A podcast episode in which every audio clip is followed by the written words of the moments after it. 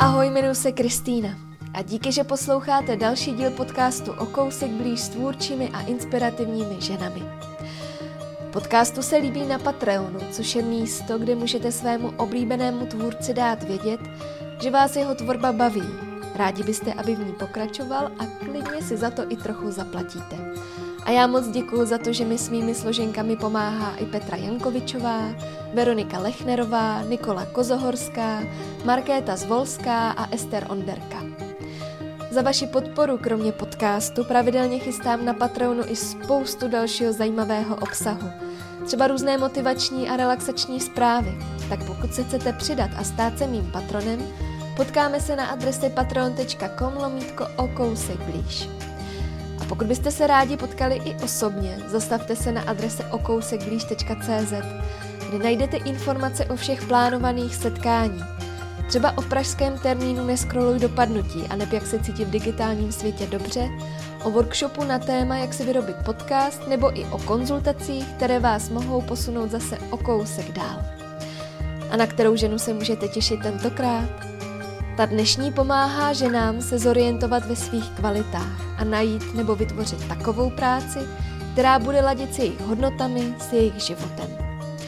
Povídáme si třeba o tom, jak pořád čekáme, až budeme na něco připraveni a jak se srážíme navzájem, jak se nám na mateřské zpřehází hodnoty a jak pak hledáme, kde se uplatnit, nebo i o tom, jak ostatní nepoznají, že na to máme, když jim to neřekneme o kariéře jako o prolézačce, velkých soustech i přehnané skromnosti.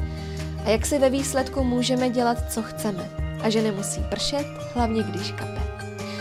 Tak ať se vám hezky poslouchá rozhovor s Lucí Václavkovou, kariérní poradkyní, lektorkou a autorkou podcastu Kariérní příběhy podstatě, co jsem vylezla z vejšky, tak jsem začala někde školit, nebo vlastně na vysoké škole jsem začala už učit. A začala jsem s nějakýma třeba 70 lidma, kteří byli o pár let mladší než já.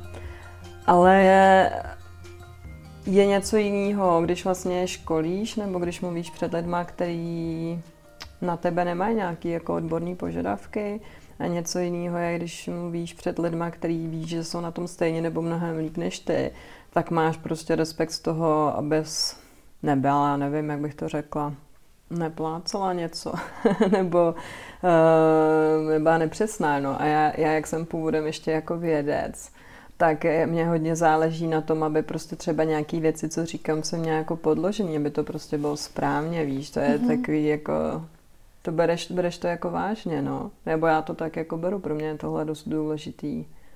Takže z toho důvodu, z toho mám jako občas nějaký, jako mám z toho někdy nějakou obavu. Ale pak jako když překonám to, že to na začátku rozdejchám, že když mluvit někde před nějakou aulu nějakých lidí, co dělají to, co ty dvakrát tak dlouho a vidíš najednou, že se dokázala zaujmout, tak že to je podobný, jak asi kdybys byla na koncertě, jo? že, že tam vylezeš, víš, že ty lidi jako zaujmeš, že jim říkáš něco třeba z nějakého jiného úhlu pohledu, který nezná a je to dobrý. Aha. Ty máš třeba obavu z toho, že uh, to, že neřekneš něco správně, že se třeba nějak popleteš nebo tam budeš mít nějakou chybu, to znamená, že se uh, jako strapníš?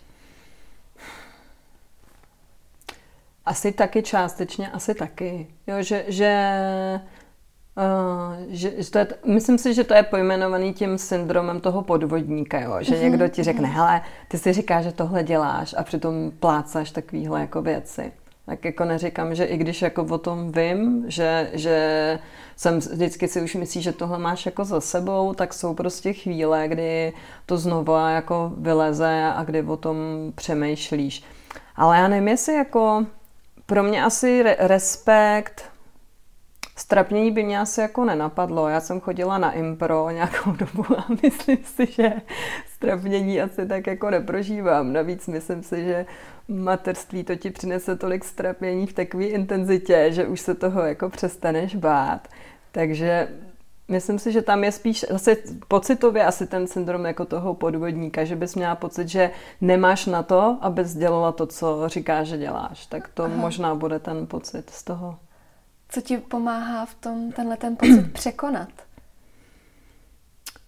Mně pomáhá určitě to, že se ty věci dobře připravuju, že o tom, eh, že o tom jako dobře přemýšlím, i když eh, konečně se mi podařilo eh, dostat od toho, že v mých přednáškách není tolik puntíků, tak opravdu ty věci, o kterých mluvím, tak se snažím, abych věděla, o čem mluvím, takže si k tomu dohledávám poctivě ty zdroje um, a podobně. Poptám se třeba nějakých lidí, kde se nejsem jistá, nebo poprosím i třeba někoho, komu důvěřu, nějaký zkušený kolegy nebo mý známí, aby se třeba podívali na to, co se někam chystám, děláme to pro sebe vzájemně. A na místě prostě být i dobře připravený na místě, aby, aby ti ty věci fungovaly, aby se ti nestalo, že ještě tam třeba něco nepůjde pustit a podobně a pak se prostě jít, projít, rozdechat se, aby byl člověk v nějaký jako pohodě, jo. Ale Rozhodně neříkám, a já jsem vlastně extrovert, jo. Já od malička jsem eh, ráda někde jako uh, jak bych to řekla, já jsem extrovert, mělo by to být pro mě přirozenější než pro někoho, pro koho je to těžký, jo. ale to neznamená, že v ten moment, když vylezu před ty lidi, takže bych se cítila jako úplně v pohodě. taky musím něco překonat, ale když to ten začátek přejde, tak je to pro mě fakt jako hrozně dobrý pocit a fakt mě to hodně nabíjí, když dokážu ty lidi zaujmout a přinést jim nějaký nový jako obzory, nějaký nový pohled na věc mně se hodně líbí spojovat nějaké věci dohromady. Jo. To jsem měla ráda už od malečka, úplně jako z nesouvisejících oborů tam najít něco, aby oni si řekli, aha, to mě vlastně jako nenapadlo. Takže to mě baví, eh, to mě na tom hodně baví a tyhle věci, eh, mě, ta, ta příprava i to, že si připomenu, kdy předtím se mi to jako povedlo, tak to mě pomáhá zvládnout to dál asi. Hmm, hmm. Lucie, vítej v podcastu O kousek blíž. Ahoj Kristýno, já ti moc děkuji za pozvání.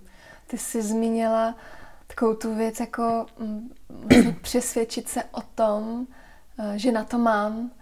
Ty v podstatě tomhle, že nám hodně pomáháš, že tak jako hledáš ty cesty, aby se mohla v tom podpořit a mm-hmm. aby získali to, to vědomí o tom, že, že jsou dobře kvalifikovaní a že na to zkrátka mají.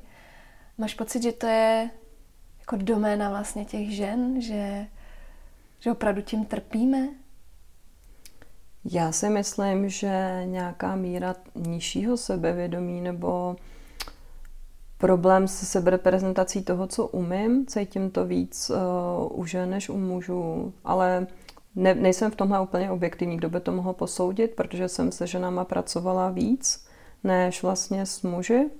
A, ale když se pak podívám i na nějaký průzkumy, a, tak, a, tak tam se ukazuje, že opravdu ty ženy s tím sebevědomím a, trpí níž, e, nebo že mají v určitých situacích menší sebevědomí, že se to třeba projevuje v tom, že Um, jsou už průzkumy na to, že i holky po škole si třeba řeknou, i když jdou ze stejné pozice, že se automaticky říkají o 6 tisíc méně než kluci, který jdou vlastně ze stejné pozice. To nedávno publikoval, um, myslím, server aktuálně, což je to, jsem byla vyvalená, protože jsem myslela, že to nastává až třeba později, nebo že ženy se obávají vlastně odpovídat na nějaké pracovní nabídky, když mají pocit, že nesplňují všechny požadavky. Já, když jsem se setkávala přímo s klientkama, tak eh, když se třeba těch lidí zeptám, co se vám třeba jako podařilo, nebo co se vám jako povedlo, tak eh, hrozně často nebo co umíte, tak hrozně často, přestože mají třeba za sebou 15-20 let praxe, tak řeknou nic. Mm-hmm. Jo? Ale myslím si, že to ne, mm, je to takový očekávání i to, že uh, my jsme, u nás jsou tak, taková kultura jako někdy přehnaný skromnosti, nejenom jako u žen možná ještě více, říkáme, se dávej děvenko v koutě, oni si tam najdou tě, nebo máme řadu takových jako podobných uh, přísloví nebo sebechvála smrtí. Jo. To jsou vlastně dost jako zvláštní věci. A pak máš pocit, že je vlastně špatně mluvit o tom, co se ti povedlo. Jo. I když se vlastně nechvástáš, i když neříkáš nic, co by nebyla pravda, tak máš pocit, že vlastně to není v pořádku, když to děláš. A my to neumíme. Neumíme nějakým způsobem se podívat na to, co se nám povedlo a skutečně to jako prezentovat tak, aby to viděli ty ostatní. A to je pak je hrozně těžký to, že uh, se tím může stát, že nedosáhneš na ty věci, na které bys měla, protože ostatní jako nepoznají, že ty na to máš. A myslím si, že pak tam jako je hodně velká souvislost, jsem slyšela, nebo zase jsou už na to, jako ukazují to nějaký studie, eh, že je to hodně spojený i třeba s mateřstvím, že um, když ženy odcházejí, uh, když ženy pečují o rodinu, není to věc, která je u nás úplně dobře společensky ohodnocená, že vlastně v tom není viděná ta hodnota, že žena zůstává doma, uh, i když dneska už to je taky hodně jinak, hodně maminek už třeba pracuje a zároveň pečuje o tu rodinu, tak eh, když ti nikdo nedává to uznání za tu tvoji práci, je to všechno jako braný jako samozřejmost, ztrácíš kontakt se svojí odbornou profesí a komunitou a potom se hodně jako těžko vracíš. Opravdu v některých případech o některé dovednosti přicházíš, samozřejmě, hmm. že nový zároveň získáváš, ale prostě nějaká ta odborná část ti může trošku uh, hmm, musíš být pak třeba dohánět, tak to má jako dost, eh, dost jako těžký vliv na to, protože hmm, potom, když vlastně přijdeš do toho eh, zase třeba do té, vracíš se do toho odborného života, do té profesní části, eh, tak máš pocit, že nemáš jako na čem stavět, vlastně se vypadla z toho, kde ty by si pravidelně mluvila o té své práci s lidma, kteří jsou na tom tak jako ty a je to vlastně hrozně těžký po téhle době se k tomu vracet. A proto si myslím, že je jako důležitý v tuhle chvíli jako hledat tu podporu, i když to nemusí být třeba vždycky jako specialista, tak eh, se třeba propojit i využít kamarádky, známí, nebo myslím si, že v současné době je skvělý, že eh, máš eh, spoustu, mm, je tady docela hodně i specializovaných programů, který vlastně, že nám pomáhají. A to nejenom těch, který se třeba vracejí do práce, ale je tady vlastně řada komunit, který holky podporuje a mně přijde, že právě ta vzájemná podpora, cítila jsem to i sama na sobě v různých jako fázích života, ať už si najdeš mentora nebo někoho, kdo právě se ti třeba podívá na tu prezentaci, nebo ti řekne, hele, máš na to, nebo si poslechne tvůj rozhovor s někým, když ty se bojíš, že to je hrozný a řekne ti, hele, vždyť je to dobrý. Tak to je to, co ti v ty chvíle může pomoct, protože hmm v rodině nemusíš vždycky tu podporu najít. A není to jako, že tvůj partner by třeba nechtěl a on třeba nemusí ani vědět jak. Hmm, hmm.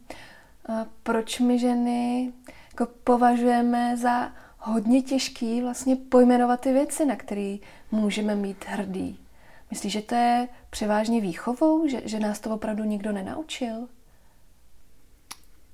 Já si myslím, že je to výchovou. Uh, vidím to, i když se občas uh, při nějakých příležitostech uh, setkám i s mladými lidmi, se studentama, um, tak my nejsme jako přirozeně vedení rodiči ani školou k tomu, aby jsme, neříkám, že to je tak všude, dneska už v některých věcech posun je, ale nejsme vedení k tomu, aby jsme říkali, co nám jde. Vlastně dost často jsme naopak vedení k tomu, že, že nás ten systém upozorňuje na ty chyby.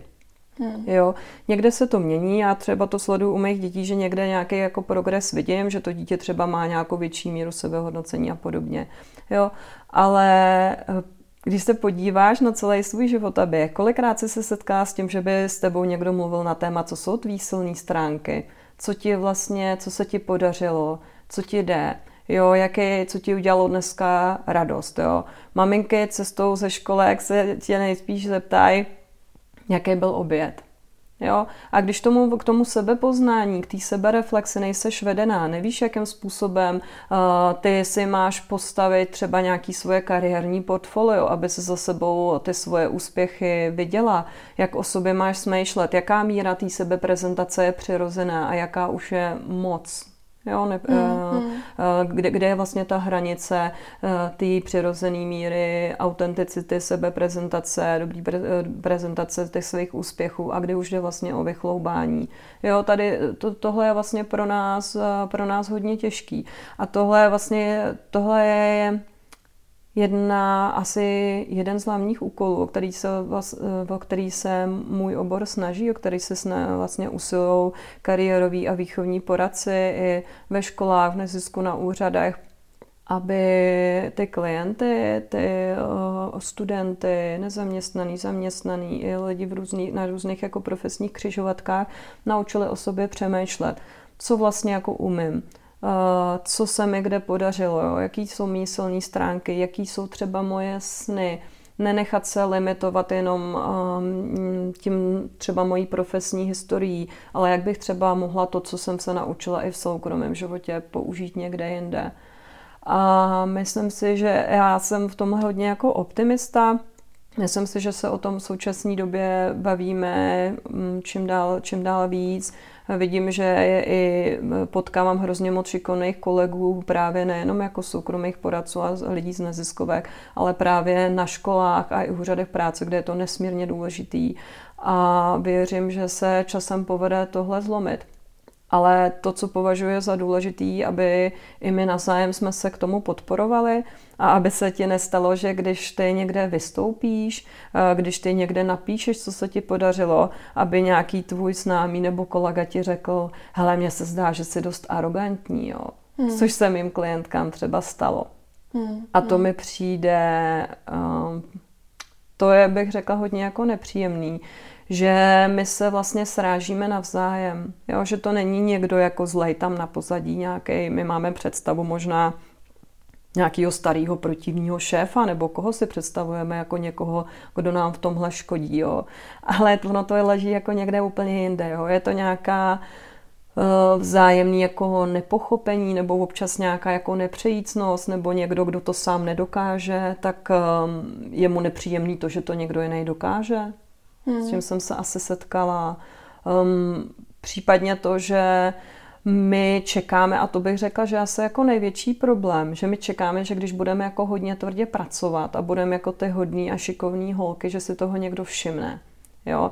A pak jsme naštvaní, že přijde jiná šikovná holka nebo kluk, který třeba toho tolek neumějí nebo neudělali tolek, co my, ale umějí to právě říct, umějí o tom mluvit. Mm.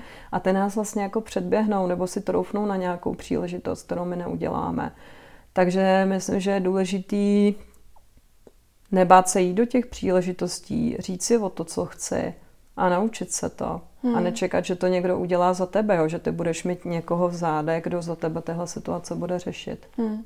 Já když si s ženama povídám, tak právě často slychám, že, že vlastně se um, bojí vlastně toho proaktivního přístupu, že se tak jako všichni tutláme na tom svým pracovním stole, makáme a čekáme, že že vlastně si toho někdo všimne a, a objeví nás a, a vlastně nás vytáhne někam, kde pak uh, sklidíme tu slávu a ten úspěch a, a všechno vlastně za čím si třeba tak trošku jdeme. Já to třeba i vidím uh, v rámci nějaké komunikace, že některé ženy, nebo i vlastně to, to je vlastně jedno, jestli je to muž nebo žena, mm-hmm.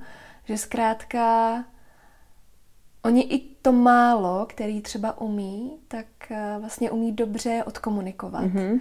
A nebo uh, se nebojí, napíšou e-mail a pošlou to těm lidem, který by to třeba mohlo zaujmout a, a který by je právě mohli uh, najít. Vlastně se tak trošku jako nechají objevit. Nechají se objevit, ale jdou tomu naproti. Hmm. Jo. Uh, jít těm příležitostem naproti je hrozně důležitý nechci mluvit asi jenom pořád o holkách, ale vlastně, když mluvíme o těch lidech, kteří to třeba nedělají, tak eh, my na něco vlastně pořád eh, čekáme, eh, že se vlastně jako něco, něco stane. A pro, přitom, nebo že čekáme, až budeme připravení. Jo, to, a to taky je společný, to, to taky není, jako možná, že máme pocit, že to je víc ženský téma, ale myslím si, že je mnoho kluků, který by ti řekli úplně to samý Jo, že nejsme ještě jako připravení, aby jsme vypustili web, aby jsme vypustili podcast, aby jsme šli do té práce, protože neumíme ještě dost dobře anglicky neumíme ještě, neovládáme všechnu tu techniku, klademe jako špatně otázky. A dost často to vznikne z toho, že my se koukáme na někoho, kdo už v tom oboru, do kterého my chceme jít, už je strašně dlouho. A tím se úplně zablokujeme, protože máme pocit, že toho nikdy jako nemůžeme dosáhnout. Jo. Hmm. Ale když se vlastně pak podíváš, eh, mě hrozně pomohlo začátcích podcastu to, že jsem se nepustila ty nejnovější díly u těch podcasterů, ale koukala jsem se na ty úplně první, nebo poslechla jsem si a řekla jsem si, aha, tak to bych jako mohla přeci dokázat taky. Jo, a pomáhá to ne, neukousnout se tak jako velký krajíc, prostě si něco zkusit, třeba v nějakém bezpečném prostředí, anebo zase zkusit si najít někoho, eh, kdo už v tom oboru je a promluvit se s ním o tom, nebejt na to, nebejt na to sám. Hmm, jo, a hmm. postupně dělat nějaký jako menší kroky a nebrat se tak velký sousto. Hmm. Protože když se podíváš na mnoho těch úspěšných lidí, tak oni ti řeknou, neříkám, že všichni a každý tu cestu má jinou, ale mnoho z nich ti řekne, já jsem se prostě učil za chodu, to, hmm. co jsem jako zrovna potřeboval. Protože my se vlastně pořád připravujeme, připravujeme, připravujeme a pak dost často na konci chybí nějaká akce a vůbec to nevyužijeme. Hmm. Tenhle ten tohleto srovnávání vlastně s těma výsledkama a super schopnýma ženama je podle mě strašně nebezpečný. A je podle mě fajn vlastně si tak jako i zjistit ten kontext, jo? Mm-hmm. že jenom vlastně nevzít si třeba ten, tu cenu nebo ten úspěšný post na Instagramu, ale přesně jít a zjistit si, jak dlouho to třeba tomu dotyčnému trvalo, než vlastně něco takového jako se uskutečnilo a tak. Um, ty sama se z tohohle strachu už zbavila něco dělat, uh, aby si třeba byla vidět, o něco si říct, uh, pojmenovat ty své potřeby, dát někomu o sobě vědět? V současné době to je určitě lepší, než to bylo v mých začátcích na volné noze. Připadám si eh, v té svý, v poloze, kde jsem mnohem líp. A myslím si, že to cítím možná v nějakých situacích, které jsou jako pro mě hodně nový. Tak mm-hmm. tam se k tomu ještě dostávám, ale mě asi pomáhá i hodně to, že mě to baví.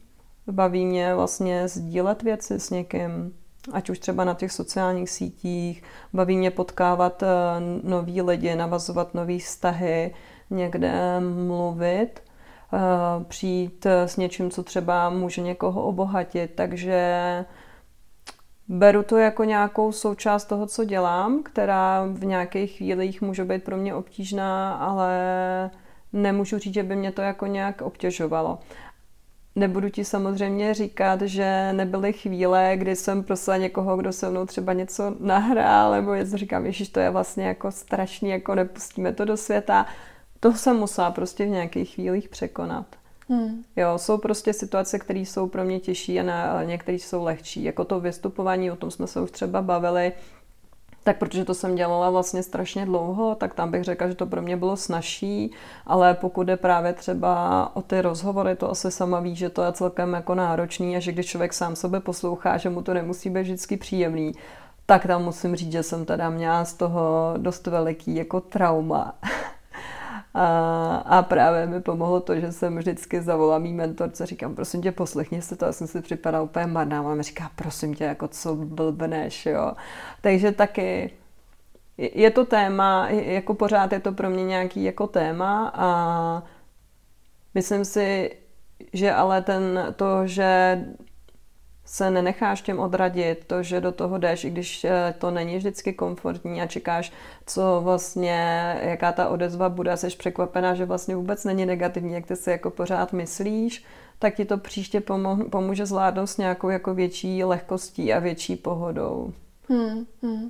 Máš třeba nějakou konkrétní praktickou radu pro ty, co právě tak trošku jako sedí v tom koutě a, a bojí se vlastně cokoliv o sobě povědět, dát o sobě vědět. Mm-hmm. Mně přijde dobrý najít si nejdřív nějaký jako bezpečný prostředí eh, lidí, mezi kterými tě třeba bude příjemně.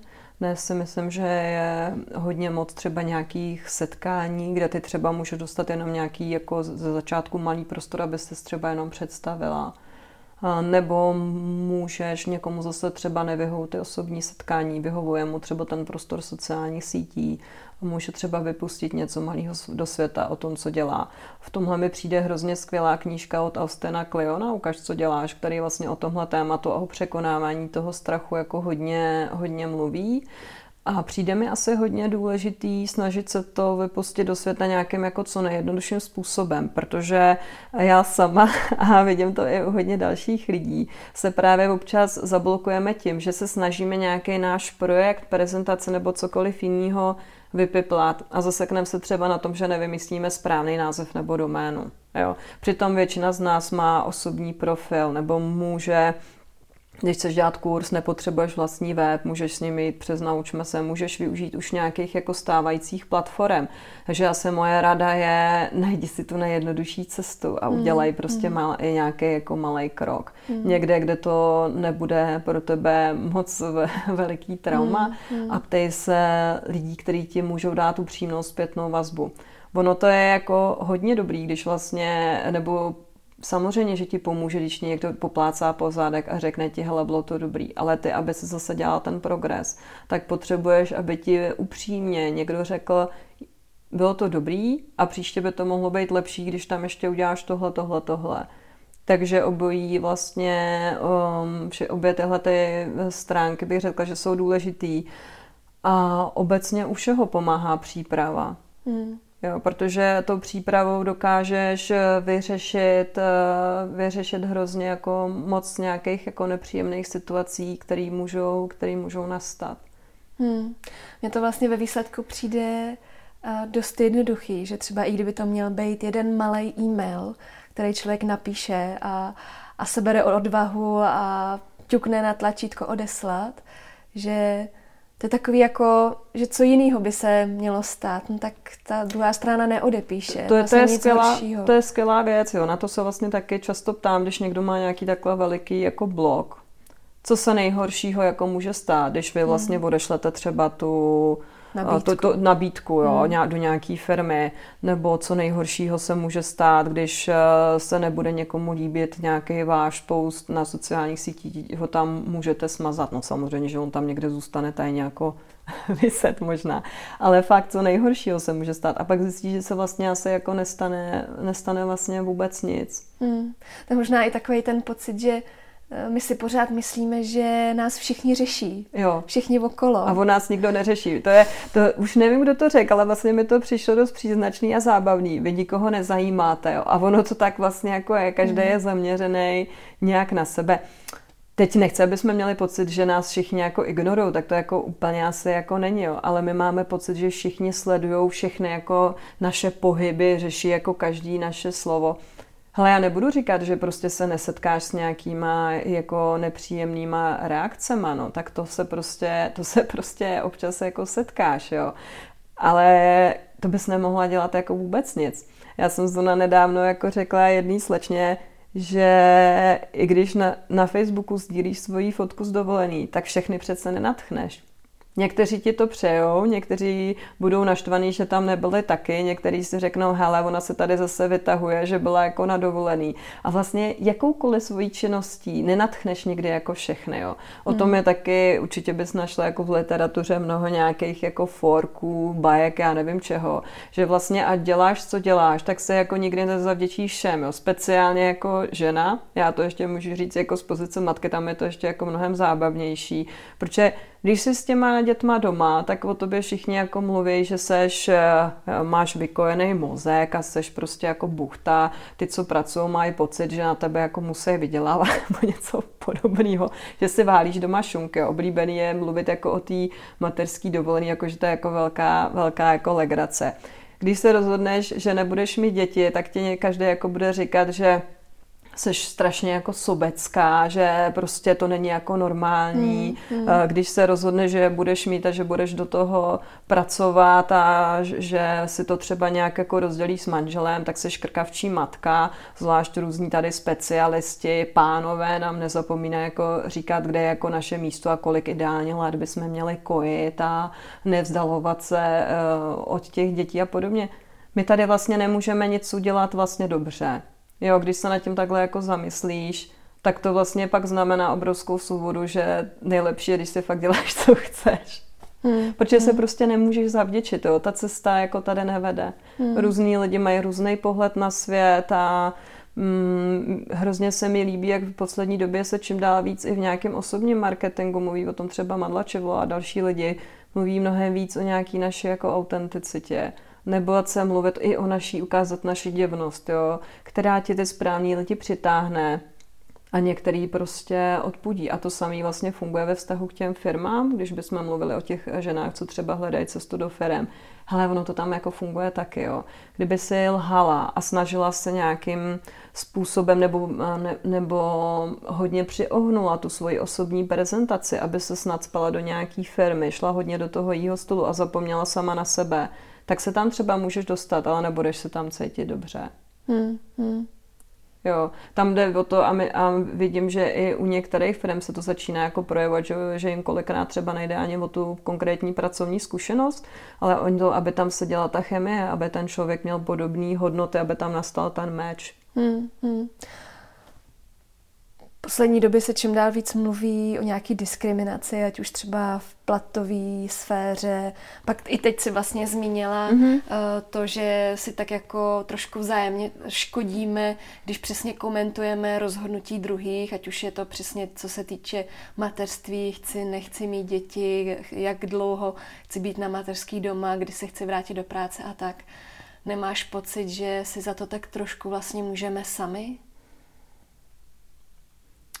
Já na tohle vůbec asi nemám jednoduchou odpověď, protože eh, když se podívám opravdu eh, na nějaký čísla a i na nějaký jako výzkumy, který jako dělal třeba sociologický ústav, že to jako fakt považuji za, za jako spolehlivý, spolehlivý data, tak je těch lidí, co se setkali s nějakou formou diskriminace, ať už třeba při výběrku, že se jich ptali na osobní věci, nebo v, v platové sféře, tak jsou je tady jako jasný čísla, které ukazují, že vlastně k tomu tady dochází.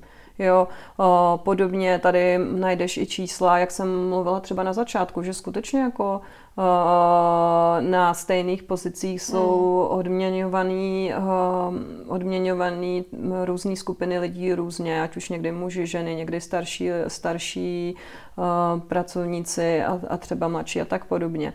Uh, já bych to asi jako otočila. Jo, já bych to otočila tím, ne, nechci přemýšlet nad tím, jestli si můžeme nebo nemůžeme za to sami, ale spíš kdo nám s tím jako reálně může pomoct tohle kolotoče ven.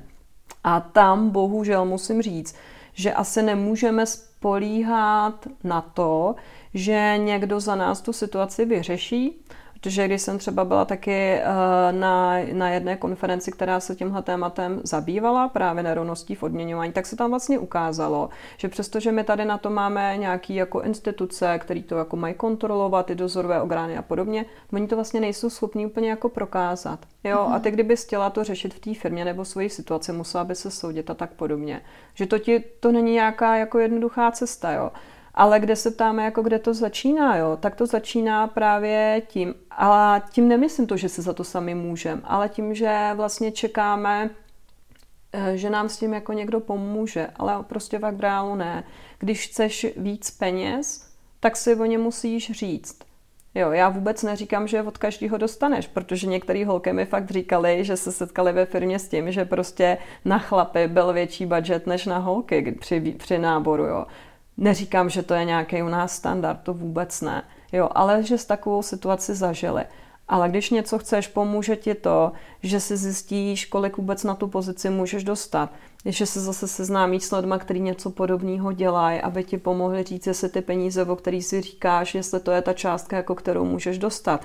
A samozřejmě, že pomůže i nějaká vlastně jako osvěta, pomůže i transparentnost eh, při náboru, aby ty firmy jako byly otevřený v tom, kolik vlastně to je, eh, o, o co se ty jako holky můžou říct. Hmm, hmm. Ale když ty si sama o ty peníze neřekneš a řekneš si o mí, tak oni ti prostě více jako nedají. A to se s tebou pak táhne hrozně dlouho, protože uh, ty potom jako zvyšuješ třeba postupně si můžeš říkat to víc peněz, ale bude se ti to nejspíš zvyšovat o nějaký procento, takže to pak hrozně těžko doháníš.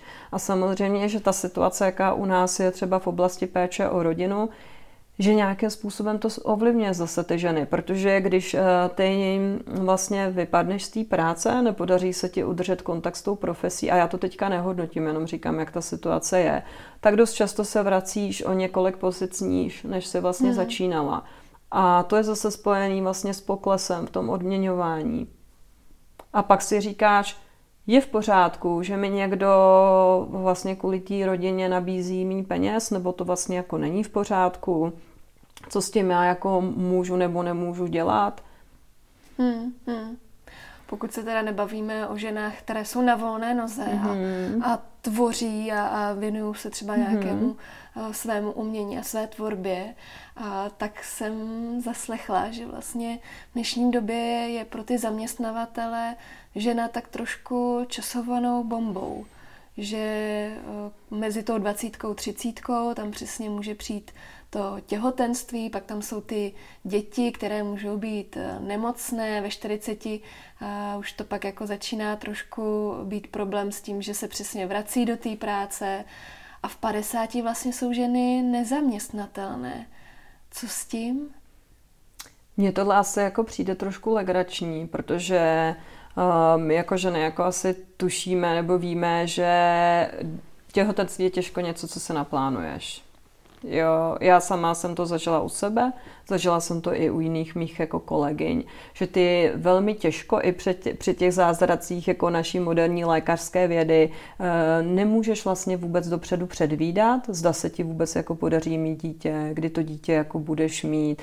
Ani dopředu nejsi vždycky schopná odhadnout, jestli skutečně budeš nebo nebudeš schopná s tím dítětem pracovat. Hmm. Jo, a jak se to bude jako vyvíjet dál, jestli to vůbec pro tu rodinu bude možný.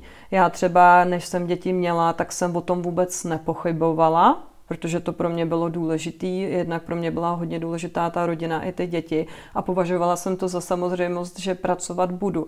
Mně se to nakonec jako víceméně povedlo, ale ne prostě u všech těch třech dětí, protože v některých těch období ta naše rodinná situace byla tak náročná, že to skutečně jako nešlo. A jsou to věci, které si dopředu fakt nenaplánuješ ty je prostě dopředu nevíš, jo? jestli, jestli uh, budeš schopná vyřešit tu péči o děti, uh, jestli tvý dítě třeba bude vůbec zdravý, jestli do toho se nebudeš muset starat jako o nemocnou babičku. A to se ale netýká jenom těch žen. Jo? A myslím si, že je dobrý jako uh, si všímat i toho, že dnešní rodiny se proměňují. Všichni, všichni jako partneři a muži nechtějí vlastně být 12 hodin v práci. Mnoho z nich chce se zapojit zapojit. Jo? Já záměrně nechci říkat hlídat a pomáhat, ale chce se zapojit, být aktivní tátové. Mnoho z nich se zapoje do té péče i o celou tu rodinu. Ono nám do toho vstupuje i to, že, že třeba už tady máme naše maminky a táty, kteří už taky jako vstupují do věku, kdy potřebují třeba pomoc. A tohle by jsme měli nějakým způsobem reflektovat. A navíc, když tady ty postavíš na nějaký rovnítko jako ženu, která třeba může mít hodně, neříkám, že musí, ale může mít třeba hodně velkou motivaci zůstat třeba v, tý, v, v kontaktu s tím zaměstnavatelem, dám tam, dál tam vlastně jako pracovat, má za sebou nějakou životní zkušenost. To rodičovství tě taky nějakým způsobem pošoupne, ale nechci to zase jako glorifikovat, ale skutečně to taky pro tebe znamená nějaký uh, posun, nějaký zrání tebe jako člověka. A vedle toho si postavíš jako neskušenýho absolventa. A teďka zase nechci říkat, že každý absolvent musí být neskušený, tak kde máš jako nějakého jako ideálního zaměstnance, jo? My tady už jsou tady výzkumy na to, že hodně lidí, který přijde do firmy, uh, tam třeba vydrží rok nebo dva. Hmm, hmm. Jo, kdežto někdo, kdo třeba si dobře sedl s tou firmou, No, I když třeba potřeboval si během té spolupráce dát nějakou jako pauzu, tak tam může vydržet vlastně jako mnohem déle, pokud ta firma mu proto vytvoří ty podmínky. A mně se moc líbí pohled nějakých eh, vlastně organizací. Teďka myslím si, že šlo třeba o Vodafone, Microsoft a další, jako neříkám, že to jsou jenom velké firmy, ale to jsou nějaké příklady, o kterých vím, kteří pochopili, že to je součástí jejich péče o talenty že když vlastně vytvoří ty podmínky nejenom pro ty ženy, ale i pro ty muže, kteří v současné době nechtějí pracovat třeba úplně naplno z různých důvodů, tak jim to umožňuje, aby si uchovali ty, ty kvalitní lidi, kteří tam hmm. vlastně vyrostli s tou firmou. Protože ty, když vlastně se dáváš moc stupních podmínek, tak se ti taky jako může stát, že nepřilákáš ty nejlepší lidi, protože ten, kdo je skutečně dobrý, tak ví, že nějakým způsobem už si třeba já to nechci říct úplně natvrdo, ale že má prostě větší šanci si vyjednat lepší podmínky pro tu svoji práci. A když mu to nenabídneš ty, tak mu to může nabídnout někdo jiný, anebo ten člověk uteče na volnou nohu, když vlastně ty podmínky nenajde. Hmm. A s tím já jsem se třeba, pro mě to bylo taky jako velký téma, protože jsem měla pocit, že kdybych chtěla pracovat na nižší než plný úvazek, což prostě jsem chtěla a mám to tak od narození dětí, takže bych musela jít v podstatě s mojí kvalifikací, jako že bych musela jít jako dolů a to jsem nechtěla a proto jsem třeba odešla na tu volnou nohu. Hmm. Jo? Hmm. A dneska, jako, když se podíváme na ty čísla, tak těch podnikatelek u nás hrozně moc přibývá. Jo? Z části je to tím, že máme chuť realizovat naše nápady, eh, že máme chuť vyzkoušet něco nového, splnit si nějaké jako naše sny nebo vydělávat si peníze, přivydělat si ale z docela velké části eh, se jedná i o to, kdy ženy prostě nemají možnost, jak vlastně eh, dohromady pracovat nebo vydělávat peníze a zároveň mít tu rodinu, což je docela, což ne, jako není dobrá situace a za nějakých posledních 50 let sice je tady nějaký vývoj, že třeba je víc jako hmm, firm, který nabízejí pruženou pracovní dobu, ale pořád to nestačí. Hmm, hmm. Ty sama si měla obavu, že ti ujede vlak? Asi jo. Já nevím, jestli bych to pojmenovala jako, že mi ujede vlak, ale bylo pro mě hodně těžký tu práci úplně pustit. Dnes už, to, dnes už se na to dívám jinak, protože jsem se jako uvědomila, že ta pauza, kdy zůstaneš vlastně s těma dětma a ne, eh, tu práci vlastně odložíš na nějakou dobu, je důležitá jako i z jiných důvodů. Já jsem třeba v poslední době hodně bojovala s nějakou únavou a uvědomila jsem si, že jsem si tu pauzu opravdu jako moc nedala, snad kromě dvou let s prostřední dcerou. A že to nějaký svůj význam tenkrát mělo. Ale měla jsem ten, měla jsem eh, ten pocit možná taky, ale asi jsem to zpracovala nějakým jiným způsobem, protože jsem byla vždycky jako tak hodně jako zvídavá, hodně ráda jsem se učila, hotala jsem informace, takže pro mě to bylo přirozené i to nějakým způsobem dělat i v době, kdy jsem třeba byla s těma dětma a spíš asi v nějaký chvíli, kdy jsem zrovna třeba nemohla pracovat, by mě štvalo, že jsem jako proto nenašla to využití. A já jsem tenkrát asi neměla ještě v nějakých fázích nápad na to, jak bych třeba na, kolem toho mohla začít podnikat, to mě asi došlo až později. Takže asi, asi jo, kdybych se na to měla být úplně upřímná, tak jo. Hmm, hmm. A je to něco, co asi do určitý míry pocituju i teďka, protože samozřejmě, že vidím, jaký je rozdíl mezi tím, když někdo může té práci věnovat 50 nebo 60 hodin týdně a když já věnuju 30. Hmm. Jo ale zase na druhou stranu mě i třeba mýho partnera to omezení pro nás bylo užitečný v tom, že už tím časem asi tolik neplejtváme, jo? že i v tom omezeném čase jsme schopní oba nějak se sami sobě věnovat, najít si čas jako na to, že sportujeme, nebo já chodím do lesa, nebo se scházíme s přátelema a říkáme si, hele, ale my když jsme ty děti neměli, my jsme vlastně na tohle ten čas si vůbec jako nenašli. Hmm. Ale znamená to, že nemůžu asi v té práci realizovat úplně všechny ty věci, že si musím jako mnohem víc vybírat to, do čeho jdu a do čeho nejdu a smířit se s tím, že třeba ten můj růst nebo i růst jako osobní nebo růst tom podnikání nepůjde takovým tempem. Hmm, hmm. Já teď co tak jako pozoruju ženy ve svém okolí, tak eh, všechny ty mámy na mateřský najednou mají čas o sobě docela přemýšlet a dost často se stává, že mění obor, mm-hmm. jdou uh, podnikat, mají nějaký nápad najednou. Tak si tak říkám, uh, jestli my tak třeba trošku nemarníme ten čas uh, před těma dětma. Jak to, že už vlastně se nad tím nezamýšlíme předtím? Ne, nepomohlo by to něčemu v tom našem růstu, že už bychom dřív věděli, co se sebou? Víš co, já myslím, že to souvisí, když se na to podívám jako s něco jsem zažila já sama, nebo co vidím jako u klientek, tak dost často mluvíme o tom, že se nám přeskládaly hodnoty. Hmm. Jo. A ty, když vlastně před těma dětma toho času měla neomezeně mnoho, z nějaké, neříkám, že to tak má každý, ale vlastně asi jsme to tak nějak cítili, tak nás nenapadlo, jsme to nepovažovali za nějaký jako zácný statek. Mm-hmm. Jo, navíc před 20 máš, ve 20 máš pocit, že máš celý život před sebou, takže nemáš nějaký důvod jako o tom přemýšlet, hodně věcí si zkoušíš, že ti to moc nějak jako o tom nepřemýšlíš. A možná, že jsme ani nepřemýšleli na to, že bychom měli se věnovat třeba práci, která by nám přinášela radost, jo? což jako pro, pro tvoji, jako pro mladší lidi, pro tvoji generaci, jsi taky o něco mladší než já, tak dneska mnohem víc lidí, mladých lidí o tom mluví. My jsme o tom třeba na začátku po škole ani jako nepřemýšleli, protože pro nás, pro naši generaci tohle bylo něco jako úplně novýho. A ještě se vrátím k těm ženám, jak jsi se ptala. Nejčastěji právě zmiňujeme to, že se nám přeskládaly hodnoty. Jo, že mnoho že vlastně utíká od práce, která by jim jednak sebrala množství času mm-hmm. a nechtějí svý děti vidět jenom v noci.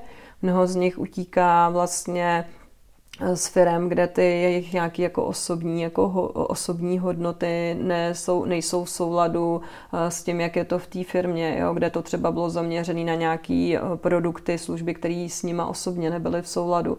A najednou to potřebují nějakým způsobem řešit. A pak je tam samozřejmě velký téma to, eh, že, že teda ten svůj omezený čas chtějí věnovat něčemu smysluplnému, chtějí si něco jako vyzkoušet. Někdy s těma dětma se vrátíš k nějakým svým dětským nebo zapomenutým rozvinutým zájmům a koníčkům, na kterým si před té práci jako neměla čas, teďka na to třeba čas máš a chceš to jako vyzkoušet. Někdy jsou tam pak samozřejmě i třeba finanční důvody, protože prostě se potřebuješ něčím vydělat. Takže to jsou asi jako věci, které k tomu vedou. Ale když se na to podívám, eh, jak to vlastně třeba probíhá u lidí, kteří tady tu pauzu nemají z důvodu rodičovství, tak někdy ty lidi to zažívají, když se třeba vyhořejí v práci, mm. nebo jsou nějakýma jinýma věcma zvenku donucený k tomu si dát pauzu, dají si i třeba někam vycestujou, nebo mají nějaký sabatikl, nebo tam je prostě něco, nějak, ta situace je jiná, mají na sebe najednou víc času o sobě přemýšlet ten čas o sobě přemýšlet je to, co je pro nás luxus, když chodíme od rána do večera do práce.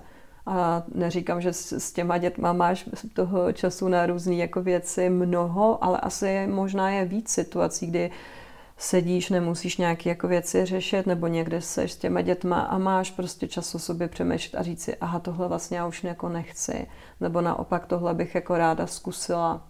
Hmm, hmm. Mně se moc líbí, že ty kariéru nevnímáš úplně jako takový to klasický šplhání po tom žebříčku. Mm-hmm. Uh, spíš to vnímáš jako prolézačku nebo skládačku. Mohla bys to nějak víc uh, rozvést? No tak ono v dnešní době, když se jako podíváš na to, jak my tou kariérou můžeme procházet, tak kolik lidí má v reálu šance jako fakt líst jako po tom žebříčku, jo. To slovo je s tím asi nějak historicky vnímaný, s tím, právě s tím kontextem toho šplhání pro kariérním žebříku, firemní hierarchie jsme tomu ještě říkali.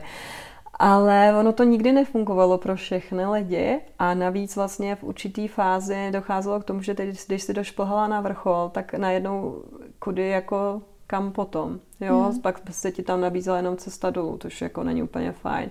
Ale dnešní doba je vlastně jako úplně jiná. Jo. Ten svět práce se změnil. Vlastně i třeba v těch firmách, ty firmy mají třeba i tu strukturu vlastně ploší. Jo. Úplně se mění struktura těch firm. Mění se to, že hodně z nás ani třeba nepracuje ve firmě, ale pracuje samo na sebe nebo má více roz pracovních vztahů a projektů, že je tam třeba velká, velká rozmanitost. Navíc není už vůbec běžný to, že by ty si celý život život vydržela v jednom zaměstnání nebo dokonce v jednom oboru. Jo, mnoho z nás, eh, mnoho z nás mění ten svůj obor v průběhu života. Takže tam už dává větší smysl to představit té kariéry právě jako nějaký prolízačky, kdy ty lezeš chvilku jako nahoru, chvilku do strany, potom třeba dolů, nebo si chvilku někde odpočneš, eh, nebo občas taky zůstaneš vyset hlavou dolů, že prostě seš v nějaký jako pasti, ze který se pak zase musíš vyhrabat. A nebo právě v případě, že pracujeme třeba na víc projektech, máme víc e, nějakých pracovních vztahů i často z různých oblastí, e, je ta naše kariéra o tom, že si ji poskládáme jako puzzle. A to jsou asi e, do, do nějakého jako tovaru, do nějaké struktury, která nám vyhovuje a skládá se to z věcí, na kterých třeba jsme schopní vydělávat a na některých třeba ne. Hmm, hmm. Co když mě ale baví těch věcí jako spoustu a nemůžu si vybrat? No, to je taky téma. Tohle je velké téma, které v poslední době s klienty řeším.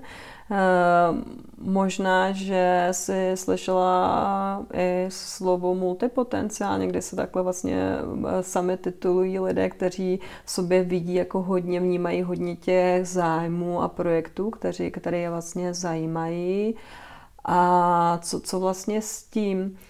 Myslím si, že tím začátkem je si uvědomit nebo připustit, že to není vůbec špatně, že prostě ten žebřík nemusí být ta jediná varianta a najít si dobrý způsob nebo najít si cestu sama pro sebe, kde to pro tebe bude uspokojivý z hlediska nějaký pestrosti, e, z hlediska výdělků, protože samozřejmě to tam je taky důležitý moment, něčem si, něčem si vydělávat Eh, musíš a z hlediska toho, co jsi schopná zvládnout najednou. Eh, pro někoho je fajn to, že třeba má jednu hlavní práci, která je pro něj nějaká dostatečně dobrá, že ho úplně jako není čím, má při ní čas dělat jako i jiné věci a, a ta práce mu nabízí ten výdělek a nějakou tu stabilitu a kromě toho má další projekty, můžou být výdělečný, nevýdělečný. Někomu může vyhovovat to, že právě se to poskládá opravdu jako puclíky, že ty jeho příjmy plynou eh, z více projektů. To je zase jako eh, pro lidi, kterým tohle nevadí, že eh, běží ve více souběžných projektech. Hmm. A jsou zase lidi, kteří vlastně třeba nemají rádi to, když eh, vězejí v moc projektech najednou a vyhovujem to, že se třeba nějaký čas věnují nějakému projektu nebo činnosti, tam dojdou do nějaké fáze a začnou zase pracovat na nějakém jiném. Takže tady je asi dobrý uh, vlastně o těchto různých uh, cestách přemýšlet, uh, dát se dohromady, který ty projekty nebo který ty témata mě vůbec zajímají, přemýšlet o tom, jestli třeba to můžu spojit právě třeba do jedné, dalším modelem bych mohla říct, že je nějaká jako zastřešující, zastřešující práce, kam nadspeš co nejvíc těch věcí, které tě baví, což mám třeba já, jsem měla velký štěstí že se mi to takhle podařilo najít. A dobrý je si vlastně ty témata nějakým způsobem zachytit, podívat se na to, jestli je spolu můžeš vlastně uh, nějakým způsobem uh, provázat, přemýšlet nad tím, který ty kvality tě na tom zajímají a co z toho právě budou ty projekty, kterými chceš jako vydělávat a který si necháš třeba jenom jako, jenom jako koníček. Jo. Mm, že tady bych mm. asi chtěla trochu jako nabořit to kleše, který dneska kolem sebe vidím, nebo nechci tomu asi říkat kliše, ale nemyslím si, nesouhlasím úplně s trendem, že když tebe to baví, že vždycky si tím jako jsi schopná jako dobře vydělat. Mm. Tak to hmm. prostě jako není, jo. Asi když mě baví vyšívat křížkovým stehem u brusy, nemusím najít klient, dost klientů, dost lidí, kterými jsou za to ochotný zaplatit, protože ty pořád jako jedna strana je to, jak to máš ty a druhá strana je, eh, jak to budou vnímat třeba tví zaměstnavatelé nebo klienti, za co jsou vlastně ochotní platit z toho, co jim ty nabídneš. Hmm. S tím multipotenciálem se taky hodně pojí to, že ženy mají dost často pocit, že tak jako umí od všeho trošku mm-hmm. a že pak to okolí je nebere vážně, třeba jako odbornice vlastně na daný téma. Jak, jak tohle změnit? Mm-hmm. Myslím si, že to není eh, jenom problém o multipotenciálu, že obecně, když se mm, podíváš vlastně na to, jak kdo z nás se zanořuje třeba do nějakého tématu, tak máme tady lidi, kterým víc vyhovuje být specialistou v jednom oboru a víc jim vyhovuje se právě do toho tématu zanořit a jít čím dál prohlubovat ty svý znalosti, ale zajímá je přednostně jeden obor. A pak jsou prostě lidi, můžou to být eh, právě třeba mm, ty, který zajímá víc těch témat a multipotenciálové, anebo i ty, kteří by se takhle sami neoznačili, ale nevyhovuje jim zůstat v jednom oboru. Jsou spíš univerzálové, bych to nazvala, že, že nejdou do takové hloubky, ale zase jdou do té šířky. Tady je dobrý si jako uvědomit, že jo, jsou prostě e, místa, kde ten specialista bude pro toho zaměstnavatele nebo zákazníka lepší v určitých situacích. Ale pak jsou tady oblasti, obory nebo profese, kde zase můžeš vytěžit to, že seš univerzál kde prostě je výhodou to, že rozumíš víc těm oborům. A to bych řekla, že já se jakoby ten základ, najít si, kde je to výhoda, že tebe zajímá víc těch věcí, protože jsou prostě profese, kde to tak je. Pro mě třeba jako pro kariérového poradce je dost výhoda, že jsem se ochomejtla okolo mnoha profesí, že jsem prošla několika sektory a že do toho trochu vidím, že znám ty komunity a není důležitý, že to neznám úplně dopodrobna. Podobně tomu může být u učitelů, podobně tomu může být u konzultantů, podobný tomu, tomu může být třeba, když máš, porovnej si třeba marketingového specialistu v malé a velké firmě. V malé firmě nebo v neziskovce, kde ten člověk může být jenom jeden, tak tam se mnohem víc hodí někdo, kdo je víc univerzál, to ve velké firmě, kde budeš mít jednoho člověka třeba na zprávu sociálních sítí, dalšího na interní komunikaci, dalšího na externí komunikaci, tak tam zase se více uplatní někdo, kdo je fakt specialista. A pak je tady řada oblastí, kde ty můžeš být nějakým vlastně propojovatelem nebo komunikační spojkou mezi těmi specialisty a třeba těmi klienty nebo mezi různými vlastně odvětvími obory navzájem. A tam se zase může hodit to, že ty seš univerzál. Takže asi moje první rada je najít si místo, kde to bude výhoda. Hmm. A samozřejmě, že je to těžký, kde to jako komu, jakým způsobem to komunikovat. Někomu pomůže to, že se najde nějaký zase zastřešující nebo obecnější termín, kdy třeba nevím, co bys, já bych asi třeba o někom, jako se ty řekla, že je tvůrce. Hmm. Já sama používám třeba termín kariérová poradkyně, ale přitom dělám řadu věcí, které už eh, mý kolegové vůbec nedělají, ale já se tím úplně jako netrápím a pak spíš v kontextu toho, kde se zrovna nacházím, to doplním o nějaký další oblasti, že zdůraznuju další věci, které dělám podle toho, s kým hovořím, což může být další cesta, že si upravíš vlastně to svý sdělení podle toho, s kým mluvíš a co on mm-hmm. zrovna jako potřebuje slyšet a mm. o kterém vlastně projektu ty potřebuješ mluvit. Hmm. Takže nakonec je vlastně docela důležitý, jakou tu nálepku si člověk na to čelo nalepí. Myslím si, že my sami máme nějakou potřebu se pojmenovávat. To, co si myslím, že nám nepomáhá, je, když máme pocit, že musíme mít stejnou nálepku nebo to musíme pojmenovávat stejným způsobem, jako to dělají ostatní lidi. Mm-hmm. Potřebuješ ale najít nějaký způsob, nějaký jazyk, jakým o sobě mluvíš, jakým způsobem se představuješ. A roz, asi to bude obtížnější, pokud těch projektů děláš víc, musíš se s tím naučit nějak uh, popasovat a bude to pro tebe obtížnější, než když je někdo copywriter. Hmm, hmm. Tak to může být obtížnější, když toho děláš víc ale eh, věřím, že časem, eh, časem se to dá naučit, zvlášť, když se prostě toho přestaneš bát a přestaneš se za to stydět a říct, no, já toho vlastně jako dělám hodně, teďka jako zrovna pracuji jako na tomhle. Když chceš získávat zase ty příležitosti, tak se musíš prostě naučit komunikovat i tohle a, důležitý je přestat si připadat vlastně špatně, najít si v tom tu polohu, kdy v tom budeš sebevědomá, autentická a budeš si připadat přirozeně. Jo, a musím říct, že asi tady neexistuje nějaké jako univerzální doporučení. Mně se v tomhle třeba hodně uh, líbila kniha právě, která pojednává o multipotenciálech. Myslím, že je od Emilia Vapník, Vypník, jestli nemám úplně asi dobrou výslovnost.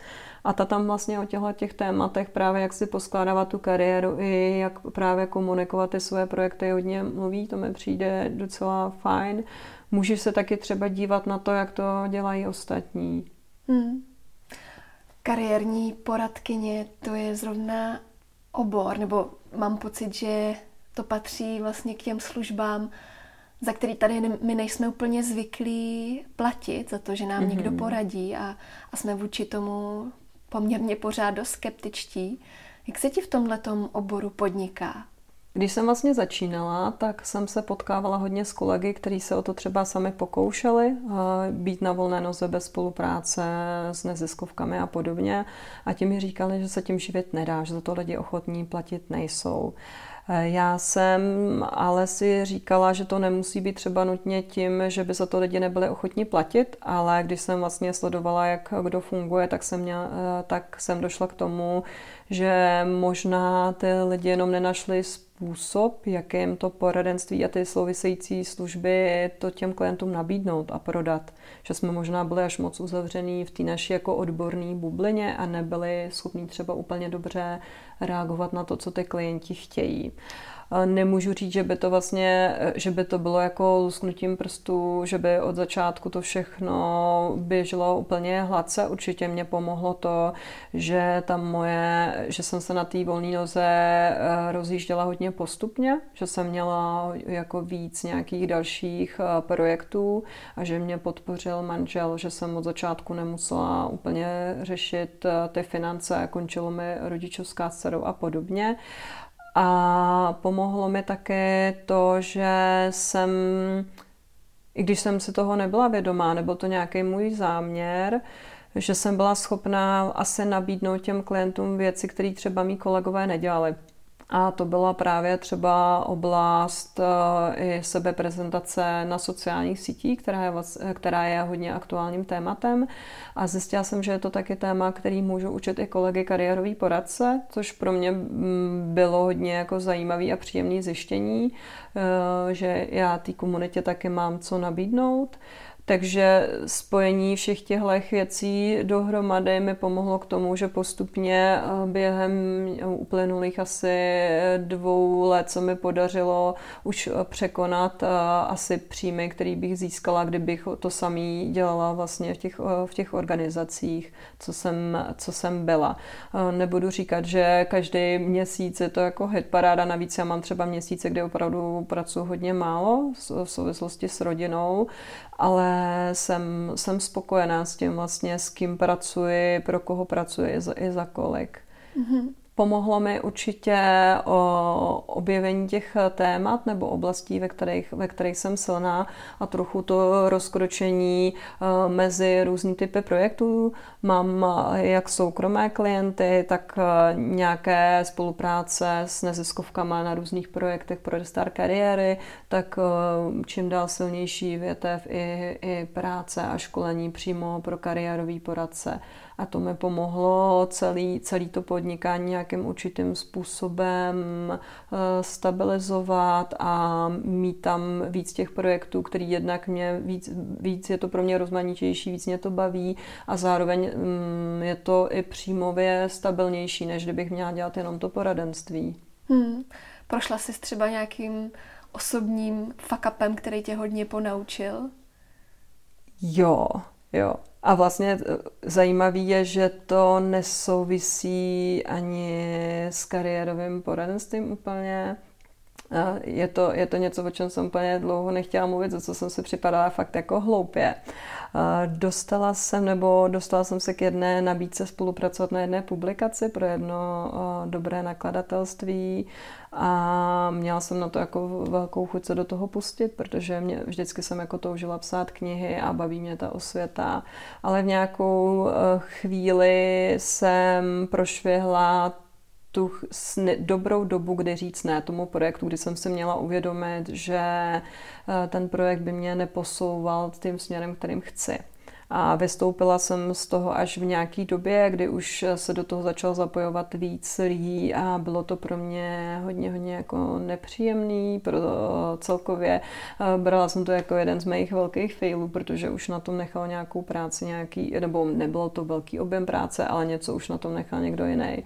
Takže to byla nějaká asi chvíle, kdy jsem si uvědomila, že musím být víc tvůrce a nečekat jenom na to, jako co mi kdo nabízí, protože mě to odvádí od té mý věze, od té mojí cesty ale v podstatě jsem si asi na tom taky uvědomila, že to je nějaký můj způsob prokrastinace, kdy já jsem se bála pracovat na tom mém podnikání, na tom mém projektu a měla jsem tendenci od toho jako utíkat různýma směrama, protože mm-hmm. jsem se mhm. na to prostě netroufla nebo v nějaký chvíli jsem se jako nevěděla rady tím, že ta profese je tady taky jako nová, ty vlastně nevíš přesně, jak všechny ty produkty má vypadat, co by kdo jako o tobě chtěl, tak byly prostě chvíle, kdy jsem stála na místě a místo toho, abych se jako nějak zakousla do toho nebo něco jiného, tak jsem měla tendenci z toho utíkat pryč. A to jsem si uvědomila, že už nechci a začala jsem o tom mnohem víc přemýšlet, když mi další třeba nabídky nějaký začaly chodit, nebo když jsem se setkala s dalšíma příležitostma.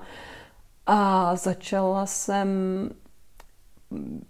líp pracovat s tím, a vlastně rozmýšlením to, do čeho půjdu a do čeho ne, nechávat si čas na rozmyšlenou, protože já jsem asi v tomhle takový jako jesmen, že ze všeho se jako hrozně natchnu a ještě hodně ráda jako pomáhám lidem, a ještě některé jako organizace nebo projekty jsou pro mě jako srdcový, takže jsem měla tendence se do toho vrhat po hlavě. A nedala jsem se třeba čas na to, abych se promyslela, jestli je to pro mě dobrý a že tohle mě přesně naučilo zastavit se a říct, je, zní to zajímavě, já si to musím jako hodně dobře promyslet. Hmm. To ne se nakonec řekla?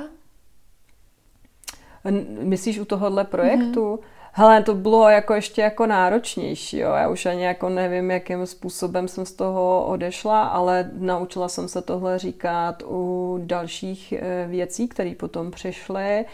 A do některých už jsem opravdu potom nešla, do některých, kdy jsem jako viděla, že by to sice bylo přínosné pro ty další lidi, ale ne tolik pro mě, tak eh, jsem se naučila to odmítnout, ale to odmítání vlastně bylo jedna z nejtěžších věcí asi v tom podnikání. Hmm. A vůbec jako rozpoznat, co tě dál posouvá tím tvým směrem a co je vlastně ta odbočka, do které ty jdeš, protože se ti zrovna jako u tebe nechce třeba něco řešit. Hmm.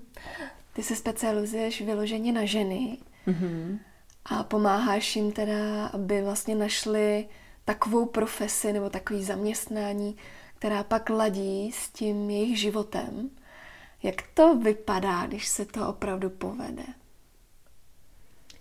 Když se to opravdu povede, tak máš práci, která je v souladu s tím, co je pro tebe v životě důležitý, s těma tvýma hodnotama.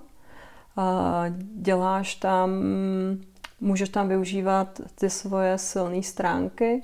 Nemluvím jenom o talentech, silné stránky to chápu jako talenty, které už si nějakým způsobem, na kterých si pracovala a rozvíjela a, a rozvinula až do těch silných stránek která ale ladí taky s tím, jaký ty máš život a respektuje to, že máš i osobní nějaký potřeby, že třeba ti ta práce neubírá čas na rodinu nebo na, sebe, na tebe samotnou, protože to je taky hodně důležitý.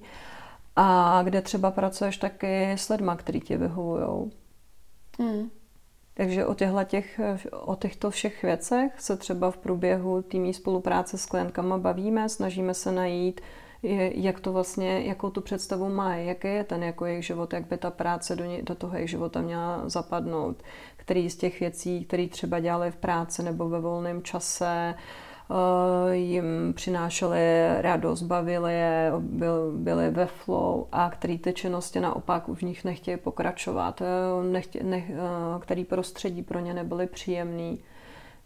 A co mě asi na tom přijde zajímavý, že to není jako, že jednou luskneš prstem a máš, máš to, ale já sama to mám u sebe podobně, že vidím, že, že jdu po nějaký cestě, v nějakou chvíli si jako uvědomím, že jsem z toho jako sešla, nebo když mluvíme o tom ladění, je to, jak kdyby ti začaly skřípat housle a je potřeba se zastavit a zase to poštelovat, aby to zase fungovalo. Hmm. A Ty... ještě tam je, ještě, promiň, ještě ti do toho skočím, pro mě je tam asi důležitý i uh, moment nějaký udržitelnosti, aby se z toho všechno nastavila tak, uh, že v tom budeš schopná fungovat dlouhodobě. Tím nemyslím zase, že to nastavíš jednou pro vždycky, ale Všimla jsem si, že se hodně opakují příběhy, kdy nějaký ženy, projekty, příběhy vylítly jako komety a najednou zasly, protože tam tohle vlastně vůbec neměli. Že třeba bylo splněný skoro tohle všechno, ale právě třeba nemáš tam čas jako na odpočinek, nemáš tam čas na to, aby se věnovala těm věcem, který potřebuješ dělat i mimo tu práci a najednou to pak přestane celý fungovat, nemáš energii dál. Takže tyhle ty všechny věci je potřeba o nich jako přemýšlet, snažit se je vlastně nějakým způsobem vníst do té do práce, do toho života. Hmm, hmm.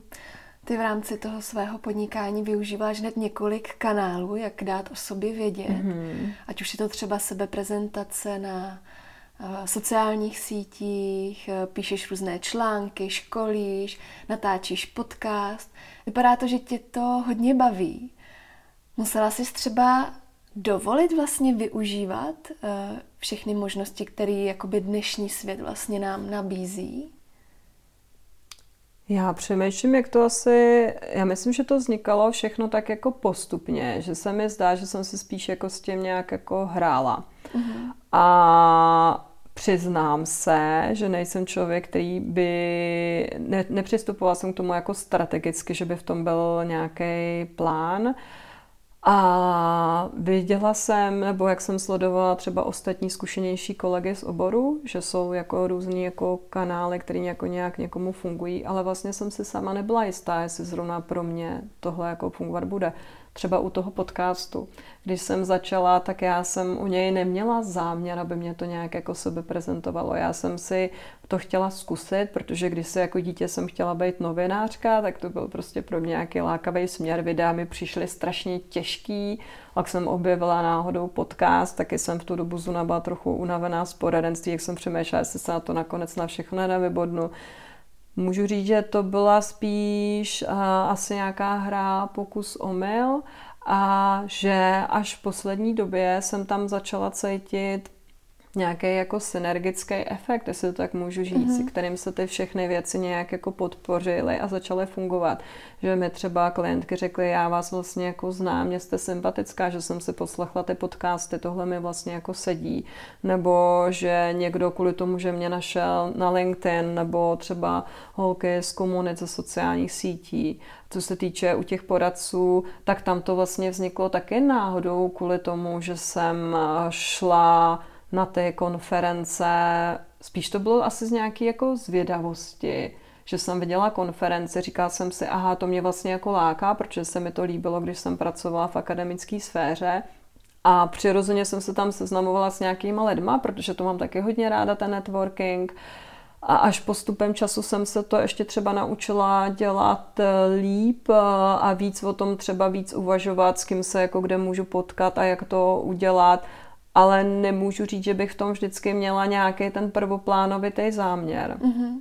A vrací se ti to? Hele, určitě se mi to vrací, protože myslím si, že to je ten zásadní rozdíl, který, který vlastně rozhodl v, asi v tom, že jsem tam, že jsem to podnikání byla schopná jako nějak postavit, že jsem tohle to dělala protože díky tomu, že jsem byla na těch konferencích, tak jsem získala ty zakázky od eh, vlastně z té komunity kariérových poradců. Eh, taky si myslím, že to asi mm, povedlo nějaký prestiži. S podcastama jsem získala Národní cenu kariérového poradenství, což taky pro mě je docela prestižní záležitost. A rozhodně ty sociální sítě pro mě fungují velmi dobře jako zdroj klientů. I to, že jsem si třeba mákla na mých webových stránkách, neříkám, že to je úplně dokonalé, ale vlastně vidím, že ty věci, jak je zlepšuju, že třeba se snažím líp vysvětlit ty mý služby, líp tam zpracuju to, jak se mi ten klient ozve, líp mám zpracovaný i ty procesy té konzultace, takže to mě vlastně asi v nějakých těchto těch momentech odlišuje od těch kolegů, kteří třeba tyhle věci nedělají. A já jsem přesvědčená, nebo jsem se skoro jistá, že mnoho z ní, že v některých věcech oni třeba můžou být i lepší než já, ale nikdo to neví. A vzhledem k tomu, že já o tom dávám vědět, co dělám, eh, jak to třeba funguje, co se vlastně třeba děje, nebo pro mě je zážitek, nebo hodně mě baví i to sdílet s mýma kolegama nebo i s těma klientama různý jako postřehy, články a podobně tak eh, ty lidi ve mně mají asi jako nějakou důvěru, se kterou pak za mnou jako přijdou. Hmm. Že mě vlastně nějakým způsobem mají možnost trochu poznat, díky tomu, že něco takového dělám a překonat tu počáteční nedůvěru. A navíc já jim dávám i tu šanci, aby třeba až po první konzultaci se rozhodli, jestli se mnou chtějí pracovat dál nebo ne. Hmm, hmm. A nebo hodně lidí za mnou přijde právě, že mě potká někde osobně na nějakém kurzu nebo networkingu. Hmm, hmm. Myslím si, že vůbec v našem oboru je důležitý právě, čím víc ten, čím méně je ten tvůj obor známý, co děláš, tak tím víc musíš těm lidem vysvětlovat, co je vlastně tou pointou, co si pod tím mají představit, jak ty to máš hozený, ukázat se třeba i jako člověk, protože mě se vůbec nejlíp pracuje asi s lidmi, kteří jsou hodně jako já, A myslím si, že v tom mám ještě určitě také rezervu se toho a je, řekla bych, že do budoucna bych to víc chtěla, aby ve všech těch věcech, co dělám, i třeba na tom webu, se víc promítla ta moje osobnost a nebála jsem se toho. Takže v tomhle vím, že ještě můžu dělat nějaký krok a vidím, že pak ti chodí víc právě lidí, kteří jsou ti, eh, se kterými se dokážeš co nejlépe naladit a nejlíp to funguje a mám pak z toho opravdu radost. Mm. Mě k tomu ještě napadá, že možná tím, že ty to takhle jako komunikuješ a velmi intenzivně, tak tě to okolí i rychlejš vnímá jako expertku na to daný téma. Určitě to, určitě to takhle funguje. Mm. Dokonce jsem slyšela, že nějaký PRista řekl, nezáleží na tom, co umíte, vždycky vás předběhne někdo, kdo má lepší PR. Mm-hmm. mm-hmm. já tím to nechci, já tím nechci jako zlehčovat. Jo. Sama jsem říkala, že z toho mám jako obrovský respekt a že se snažím se jako hlídat tu čáru, kam až jako můžu jít. Hlídám si ty hranice týmí kompetence, kde už moje jako zkušenosti končí a samozřejmě, že na sobě jako neustále makám, jo, že to beru hmm. jako součást týmí práce hrozně důležitou.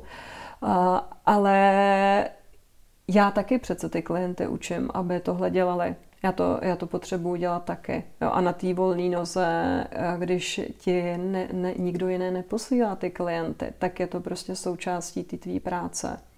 Hmm. Já hmm. mám to štěstí, že mě to neobtěžuje, ale vůbec jako nebudu říkat, že je snadný to všechno dělat. Jo? Tím, že vlastně toho času mám málo, tak se mi taky stalo, že jsem měla období, kdy jsem prostě na ty věci nebyla, neměla čas. Podcasty, to jsem byla úplně naivní, jsem si myslela, jak budu vydávat každý týden jeden podcast. Teďka vydávám jeden jednou za měsíc nebo jeden za dva měsíce. A, ale paradoxně jsem zjistila, že důležitý je ta nějaká ta konzistence a, a vytrvalost v tom.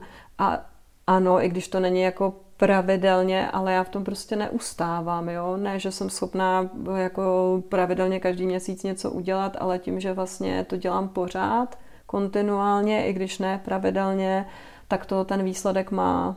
Hmm, hmm. Takže já říkám, nemusí pršet hlavně, když kape. To je takový, uh, to stačí. Uh-huh, Ty už si ten LinkedIn zmínila. Aha. Ty vlastně pořádáš i různé semináře a, a učíš ostatní, jak je vlastně tam na této síti fungovat a jak tam třeba vytvořit takový profil, který zaujme. A proč je v dnešní době vlastně dobré tam být? Já to vnímám, že to je, jako, že to je dobrá platforma pro tvoji prezentaci jako profesionála. Ať už když hledáš práci, nebo když seš na volné noze a přijde mi, že to má dobrý nástroje pro to, aby se tam vlastně, aby se tam vlastně vytvořila nějaký svý kariérní portfolio, právě zaznamenala tu tvoji profesní historii, ale současně, že ti to tam dává i prostor, abys tam dobře napsala, jaký příležitosti hledáš nebo jaký věci nabízíš. Dokonce i třeba pro lidi, kteří třeba začínají na volné noze a ještě třeba se nejsou jistí, co třeba by chtěli dělat nebo nabídnout, tak jim to z začátku může posloužit i jako celkem fajn uh, vizitka místo, místo webových stránek v úplných začátcích. A, a to, co tam považuji za úplný unikum, že ty, kromě toho, že tam máš tu eh, vyvěšenou tu svoji nějaký online CV, si to můžeš představit, tak se tam vlastně můžeš budovat tu síť kontaktů se kterýma lidma na nějaký jako tý profesní bázi, nebo na které jiné síti by se propojovala s lidma na té profesní bázi. Jo, mm-hmm. Já se třeba propojuju jak s, eh, s nějakými potenciálními klienty, s lidmi z HR, protože tuhle oblast hodně sleduju. Je to pro mě důležité sledovat trendy na trhu práce. Taky třeba s kolegy se zahraničí. Nedovedu si představit, jaká jiná platforma by mi vlastně tohle nabídla. Hmm, hmm.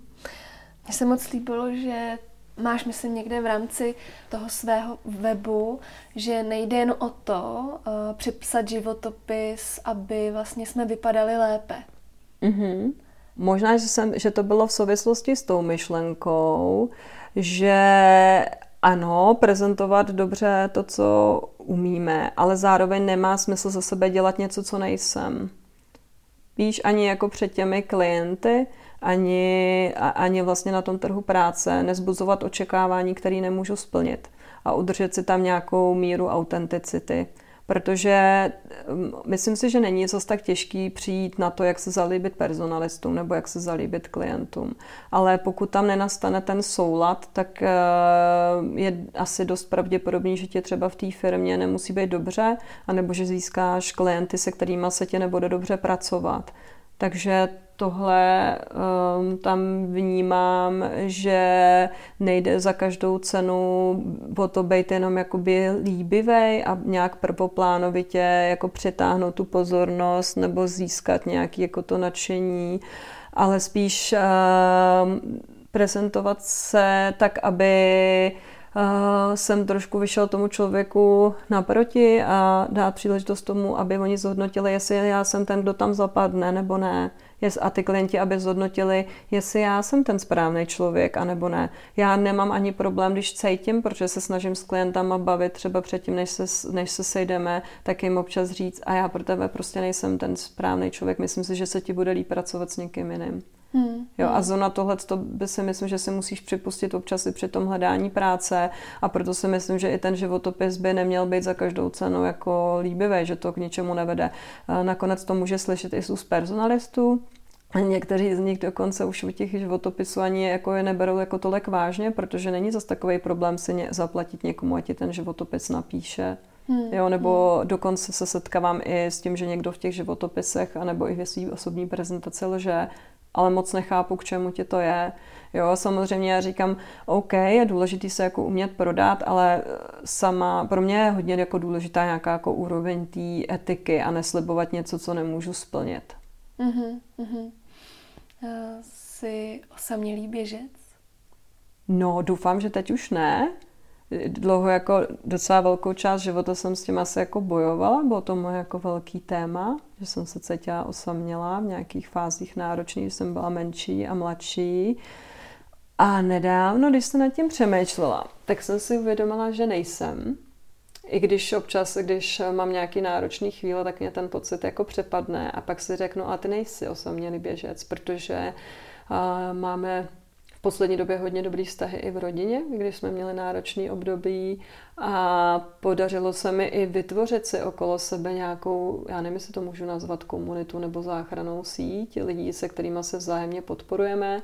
Někteří jsou hodně blízko, někteří jsou trochu dál ale řekla bych, že právě to, že nejsem osamělej běžec a že jsem vlastně tohle byla schopná nějak si udělat, tak mě strašně pomohlo v tom pokračovat, když eh, to bylo těžký a že to občas bylo těžký. Tak co na dnešní díl říkáte? Je něco, co s vámi zarezonovalo? Napište mi o tom a dejte mi vědět, zdali se umíte pochválit a jak se vám daří prodat to, co umíte. Pokud byste chtěli Lucii pozdravit, podpořit nebo je něco hezkého povědět, najdete ji jako Lucii Václavkovou na sociálních sítích nebo na adrese lucie.václavková.com. A zastavte se i na adrese okousekblíž.cz. Kromě tvůrčích žen tu najdete i spoustu příležitostí, jak se podpořit, osobně se potkat nebo se něčemu novému přiučit. Pokud se vám podcast líbí, budu ráda, když ho budete sdílet se svými blízkými. A když mi dáte vědět, jaká témata či ženy byste si rádi poslechli, nebo jak bych mohla podcast vylepšit, ať už komentářem či zprávou na Instagramu nebo poštou na buďmezavináč okousekblíž.cz. Také mě potěší, když budete podcast ve vaší oblíbené aplikaci odebírat a na iTunes mi necháte krátké hodnocení. A budeme si o kousek blíž i na Instagramu či Patreonu, kde se můžeme vzájemně podpořit a kde pravidelně dávám vidět o všem, co nového se chystá. Tak se těším zase příště.